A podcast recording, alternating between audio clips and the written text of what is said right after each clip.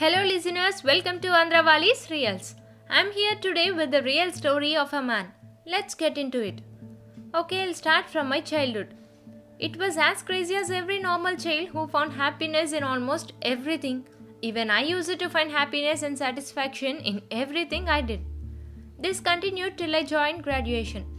My graph before graduation was very simple and didn't have much complications.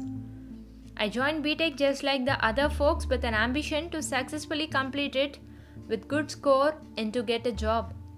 But in that journey of 4 years, many things deviated my path. It all started with the only desire that is I just want to earn my own money without asking anyone. For this, I have chosen one of the dangerously easiest way to earn money which is betting.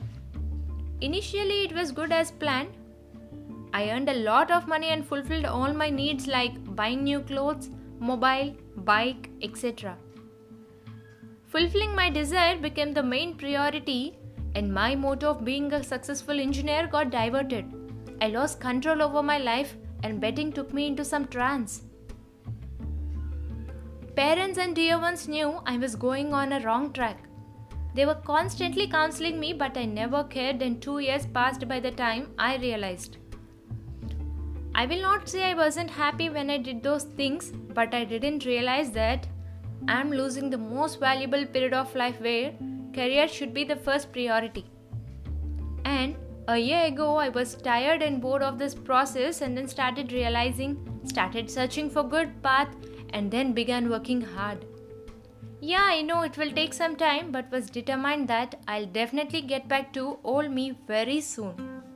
So, my dearest friends, all I want to tell you is money and desires will come to you automatically once you settle in life. But once time is wasted, the real game begins.